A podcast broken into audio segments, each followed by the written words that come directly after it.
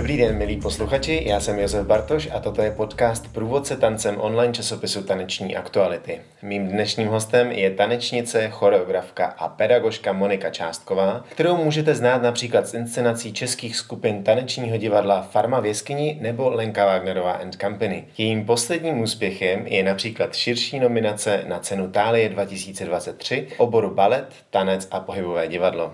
Vítám tě v našem podcastu, Moniko. Ahoj Pepo, ahoj posluchači. Naším dnešním tématem je perfekcionismus, nebo možná ještě lépe řečeno perfekcionistické tendence. Ty výzkumníci a vědci označují za typický osobnostní styl, při kterém máme sklon ke kladení vysokých nároků, k přehnané sebekritičnosti a k bezchybnosti vlastního konání. A to i přesto, že vnímáme, že to na nás má negativní dopad. Moniko, vnímáš se v tom, co jsem právě popsal? Eh, můžu říct možná uh, bohu dík, nebo možná i bohu bohužel, poznávám se v tom. A to jak v osobním životě, kdy vlastně kladu vysoký nároky na sebe, tak zároveň i na svoji rodinu, partnera a přátelé, tak i vlastně na své kolegy v práci, v divadle a může to se mnou být někdy těžké.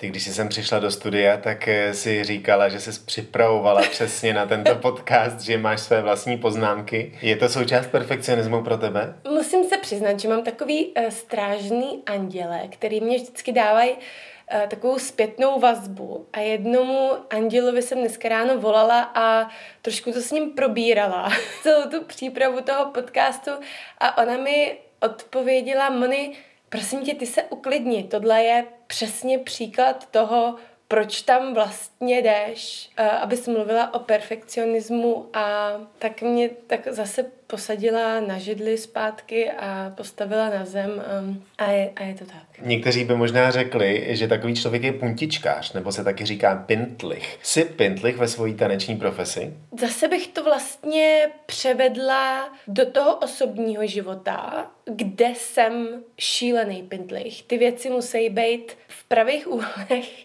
na správných místech a vlastně nemůžu jít spát, aniž dokud ten byt vlastně nevypadá tak, jak já ho chci ráno najít. Vlastně si myslím, že v práci je to podobný. Já potřebuju, aby to představení bylo v takovém tvaru, jak já si ho představuju, anebo jak si myslím, že si to ten režisér představuje. A když není, tak, tak to má následky, ano. Jaké to má následky? Já vlastně, když slezu z jeviště, ale já vlastně začnu reflektovat co se stalo na jevišti, přehrávám si celý to představení a dokážu nahlas pojmenovat před všemi svými kolegy, co tam bylo špatně, jaký jsme udělali chyby a vlastně to celý zhodnotím. A musím teda říct, že spousta kolegů mi to tak jako vrátí tak nějakou poznámkou zpět, ale já si prostě nemůžu pomoct. Já bych se tam nejradši vrátila. Ve spoustě momentech bych si to opravila, Jenomže oni už jsou na baru všichni, takže už to jaksi nejde. Ale vlastně pak si dávám většinou sprchu po představení a při té sprše já si to přehrávám. A vlastně jsem schopná si připravit to další představení. Jako co, na co si dát pozor při další repríze. Stává se ti to při každém představení? Ano, určitě. Určitě si každý prostě projedu. Ale já si teda trošku myslím, a teď doufám, že nás poslouchá, nebo možná radši neposlouchá William Dočelomanský, že to mám eh, přenesené z farmy v jeskyni, kde po každém představení je schůzka a vlastně se řeknou poznámky k tomu představení. To znamená, že to je rovnou po takže ty vlastně slezeš z jeviště, převlíkneš se, osprchuješ se, ale vlastně do půl hodiny si sedneme s tím, jsme si sedli s tím režisérem a on vlastně takhle zreflektoval to představení a my jsme si psali poznámky a tím jsme se vlastně připravovali na to další. Takže já teď si myslím, že dělám to samý. A jestli to chápu správně, bylo by třeba lepší, kdyby to probíhalo později pro tebe? Kdyby to nebylo hnedka po tom představení? Já, já ti nevím, já už jsem na to tak jako zvykla. A možná je to tím, že to mám, že to je živý, že jsem teď slezla z jeviště a mám živej ten zážitek, takže proto si to okamžitě sázím do té hlavy, co kde bylo špatně a udělám si třeba nějakou poznámku, teď už teda do telefonu. Takže nevím, nevím, jestli vlastně by to bylo tak funkční později. Možná jo, ono pak k tomu dojde na zkouškách. Vlastně u Lenky pak k tomu dochází během zkoušek, ona vlastně i řekne, na minulý repríze to bylo takhle, takhle, pojďme to takhle, takhle. Takže tam to probíhá, jak, jak se ptáš přesně, tam to probíhá později. Napadá mě ještě k tomu, že vůbec to psaní poznámek po představeních může být jistá forma perfekcionismu, kterou nemusí praktikovat možná úplně každý. A zároveň ještě jsem chtěl dodat, že v moment, kdy jsme po představení nebo máš po představení, tak si umím představit, že nějaké tvé pocitové rozpoložení bude mnohem eh, senzitivnější nebo eh, více dynamičtější a že může být těžké najednou přijmout třeba nějakou kritiku v tu chvíli. To určitě. Jenomže já, já tam, tam probíhá tahle ta sebekritika vlastně. Já jako hmm. hodnotím sebe, jak já jsem to cítila v tu chvíli a jak jsem to měla cítit, že jsem to možná brala moc hlavou, tady tu scénu.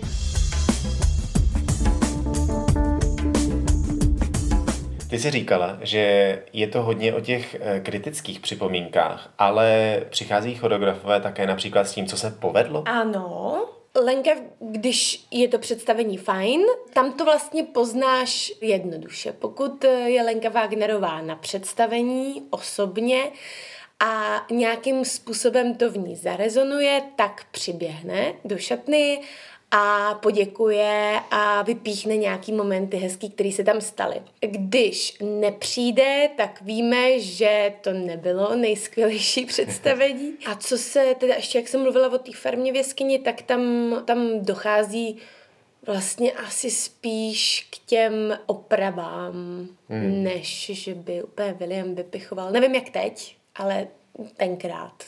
Stresuje tě to? Hmm, co myslíš? I, jako ty zpětné vazby? Ano, ty negativní zpětné vazby, ty vlastně kritické, co by bylo ještě lepší vylepšit, na, na čem zapracovat, na co se zaměřit. Já nevím úplně, jestli je to stres, ale je to určitě nějaký, uh, nějaká cesta k zamyšlení se nad tou rolí, nad tou, nad tou scénou, nad tou situací. A asi, asi bych to nenazvala stresem, ale nazvala bych to něčím, co mě najednou začne zaměstnávat hlavu. Ještě by mě zajímalo, bavíme se tady o tanečním umění, takže eh, tím prostředkem pro ten tanec je tělo. Má to nějaký dopad na, tvoji, eh, na tvoje tělo? To úplně asi nevím, jestli to vlastně k tomu můžu přirovnat. Jako nějaký úrazy jsem měla, možná uh, bolesti taky, ale já, já nevím, jestli je to spojený se stresem. A možná, když se podíváme zpětně do historie, na tvou úrazovou historii, bylo jich hodně? Ne. Nebylo? Nebylo. Nebylo. A to musím teda tady zaklepat.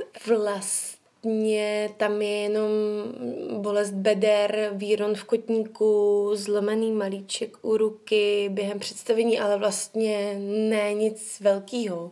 A hlavně to eh, tedy něco říká o tom, že možná ten perfekcionismus zrovna v tvém případě nemá dopad na tu fyzickou schránku jako takovou, na, to, na ty fyzické úrazy třeba. A možná ještě dodám takovou zajímavost, že vědecké studie poukazují na to, že perfekcionismus je takzvanou maladaptivní charakteristikou, která má souvislost například s pocitem vyhoření, s rozvojem e, poruch příjmu potravy nebo dokonce i s psychopatologií, a to zejména v podobě depresí nebo úzkostí. Asi není nutné zmiňovat, že ani jeden z těch dopadů není zrovna ideální pro optimální fungování člověka, a to ani v taneční profesi. A rád bych se tě zeptal, jestli se s některými těmito projevy setkala sama u sebe. Neříkám, že v té eh, ultimátní míře, že by, se, že by si skutečně měla třeba poruchu příjmu potravy, ale dokáže se představit, že třeba úzkost může být poměrně častým projevem. Jo, jo, jo, takhle do extrému to úplně nikdy nezašlo. Já furt tak nějak eh, se držím, že to nejde úplně, že bych měla poruchy příjme potravy, jak o tom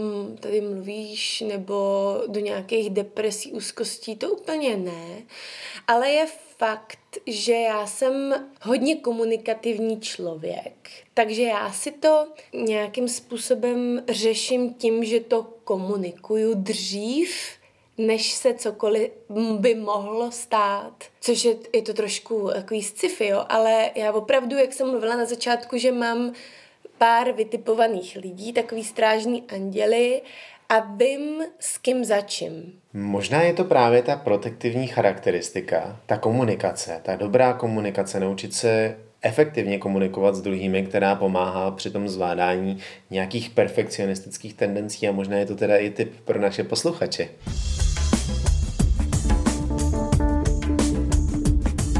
Já jsem si teďka připravil uh, takový malý experiment, jeden z nejznámějších testů perfekcionismu, takzvanou Frostovu multidimenzionální škálu perfekcionismu ve zkrácené formě. A říkal jsem si, že bychom mohli udělat takový tedy malý experiment a otestovat se přímo ve vysílání. Ano. Uh, nebudeme si to vyhodnocovat, protože to není ani klinický nástroj, ale spíše se pojďme nad těmi tvrzeními nějakým způsobem zamyslet. Jsou to vždycky e, nějaká tvrzení a ty říkáš buď to ano, ne a do jaké míry. Mm-hmm. E, je to celkem osm tvrzení, tak začnu Dobře. s prvním. Dobře.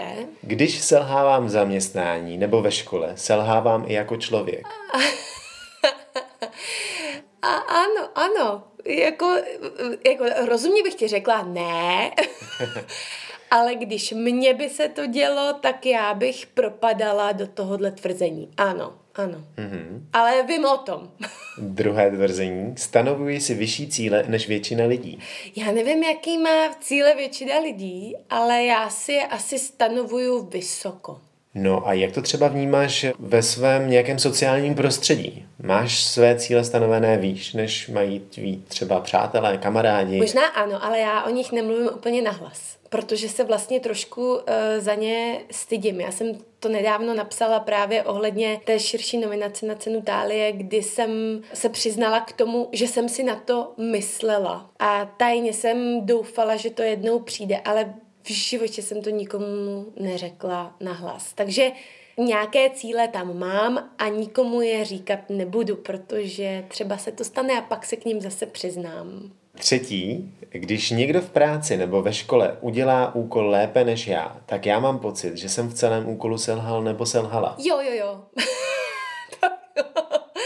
jako, ano, tady to pramení z té školy. Já jsem v té škole chtěla být nejlepší. Chtěla jsem, já jsem totiž byla takový průměr pořád v té třídě a chtěla jsem být nejlepší. A to je možná to, to co mi pomohlo i k té kariéře, teda, jo? Takový to dotahování se.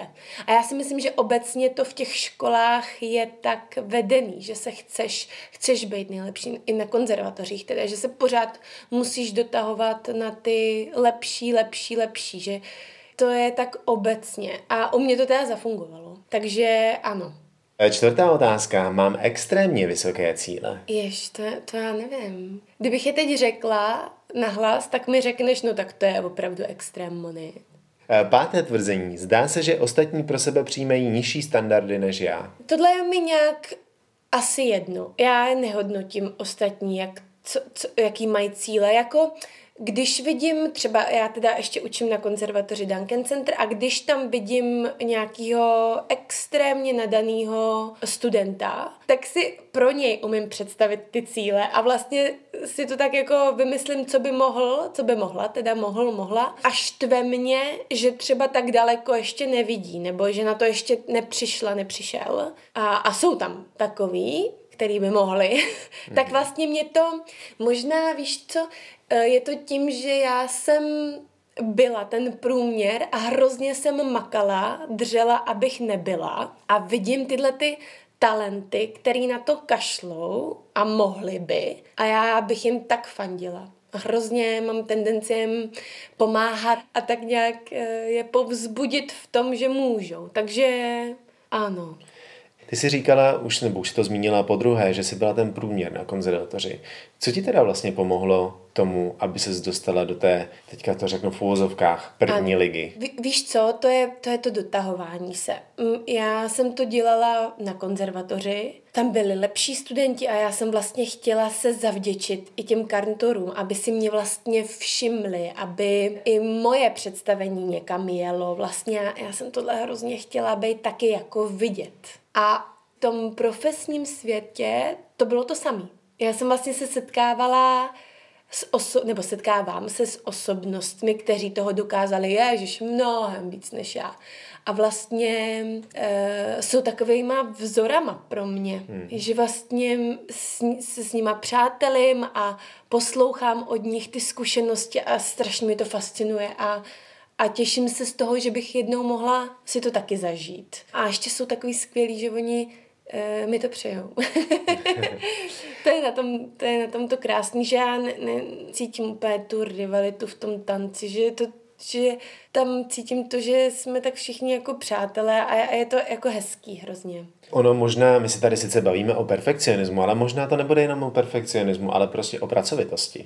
A jo, asi ano, asi tak... ano. Já si myslím, že to máme všichni v sobě, ten perfekcionismus. Jinak bychom na to jeviště jako nemohli jít. Jinak bychom nemohli učit, jinak bychom nemohli prostě tvořit. Já si myslím, že chceme odvíst to nejlepší. A pak už je jenom úroveň toho, kdo to jak má. Šesté tvrzení je, když se mi nebude vždy dařit, lidé mě nebudou respektovat. Mm, jako zase, hlavou ti řeknu, je to nesmysl. Ale srdcem nebo takovou tou mojí tím chtíčem, jako já, já opravdu bych chtěla, aby se mi pořád dařilo. A když se mi nedaří, tak si tak bouchnu do stolu a jsem z toho úplně jako naštvaná. Takže jo, no, já vlastně, je to tak. Dobře.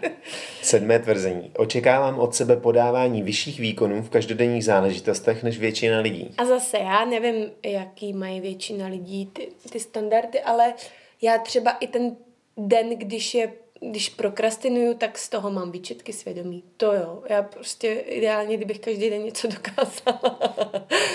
Dobře, a poslední tvrzení, čím méně chyb udělám, tím více mě lidé budou mít rádi. Uh, asi, hele, tak, takhle. Možná toto bych ti řekla před deseti lety určitě. A teď už nějak do, dospívám a beru to s nadhledem. Jako s věkem mi přichází nadhled. Rozhodně. I, I jak jsem mluvila o těch kolegách, kteří prostě mají um, zkušenosti a dávají mi to zpětný zrcadlo, tak mě vlastně postaví jako do latě. Jako Moni, ne vždycky prostě, když uděláš tady chyby, tak já vlastně tě nebudu mít jako rád. Ty chyby jsou vlastně, to je to osobnostnice na tobě vlastně pěkný. Ano, kdyby to bylo před nějakou dekádou, tak jo, teď už prostě se na to koukám trošku jinak.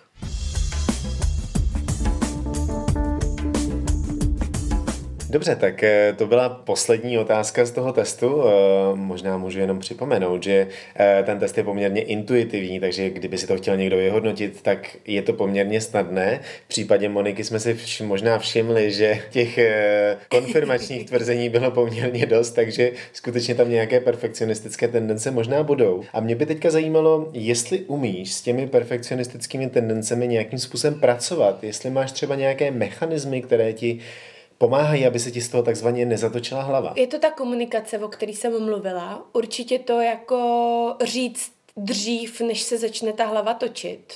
Zavolat tomu danému člověku, kterýho by se ten problém mohl jako nějakým způsobem dotýkat, nebo s kým bych si mohla o tom promluvit. Protože, jak jsem říkala, každý ten můj anděl je k něčemu jinému.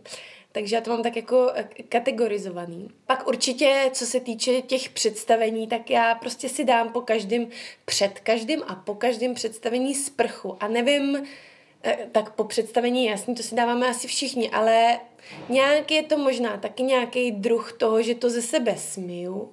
Vzpomněl jsem si na naše společného kolegu, který si, který si před uh, představením vždycky čistil zuby. Jo, to dělám taky. To děláš taky? Jo, jo, jo. Proč? Jo, jo. A když si zapomenu kartáček, tak žvejkačku rozhodně musím mít. Proč? Já, já nevím. Asi je to tím, že prostě chci jít na to jeviště nějak jako čistá a aby mi nic jako nevadilo protože je to takový, je to výkon, já se vlastně lehce zamotám do něčeho, co je jinak na tom jevišti. Já někde vidím něco spadlého na jevišti, přemýšlím, co to je, jak to odkopnu, jestli nám to může ublížit, nebo rozpustí se mi někde pramen vlasů a jsem z toho prostě nervózní a, a přemýšlím o té věci. Takže já vlastně se asi snažím eliminovat co nejvíc těchto věcí, možná je to taky eh, špatný dech, no, aby, abych vlastně se nezaměstnávala tou hlavou, protože ta hlava hmm. je jako opravdu jede. Často se mluví například o tom, že v případě perfekcionistických tendencí pomáhá rozdělit si nějaký úkol na dílčí kroky, eh, protože když je ten daný úkol příliš velký, tak můžeme mít obavu ze selhání, ale zároveň perfekcionismus nás tlačí k tomu zvládnout ho celý a v co největší míře. Nicméně to rozdělení na dílčí úkoly přispívá k zážitku úspěchu, že jsme něco zvládli, je to taková pozitivní zpětná vazba. Daří se ti něco takového implementovat i do tvého běžného života?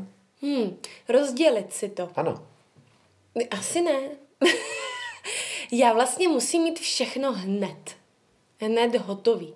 Ne, ne, ale i jako obecně teda, jo. Všechno rychle a hned. Připomenu našim posluchačům, že tato technika je základní technikou koučovacích metod, o kterých jsme se tady bavili už s Janou Bohutínskou, takže pokud by to chtěl někdo vyzkoušet, tak určitě zkuste to. A stejně tak se například doporučuje naučit se říkat ne pracovním nabídkám. Často se totiž zahltíme prací, kterou pak nestíháme a opět to vede k pocitům ohrožující vlastní sebeúčinnost. A ta sebeúčinnost je sebedůvěra ve vlastní schopnosti, že něco zvládnu, že něco umím. Takže když dojde k tomu ohrožení, ohrožení tady toho pocitu, tak to má negativní následky. Jak to máš vlastně ty? Umíš říkat ne? Tak tohle je úplně přesný. To jsem neuměla.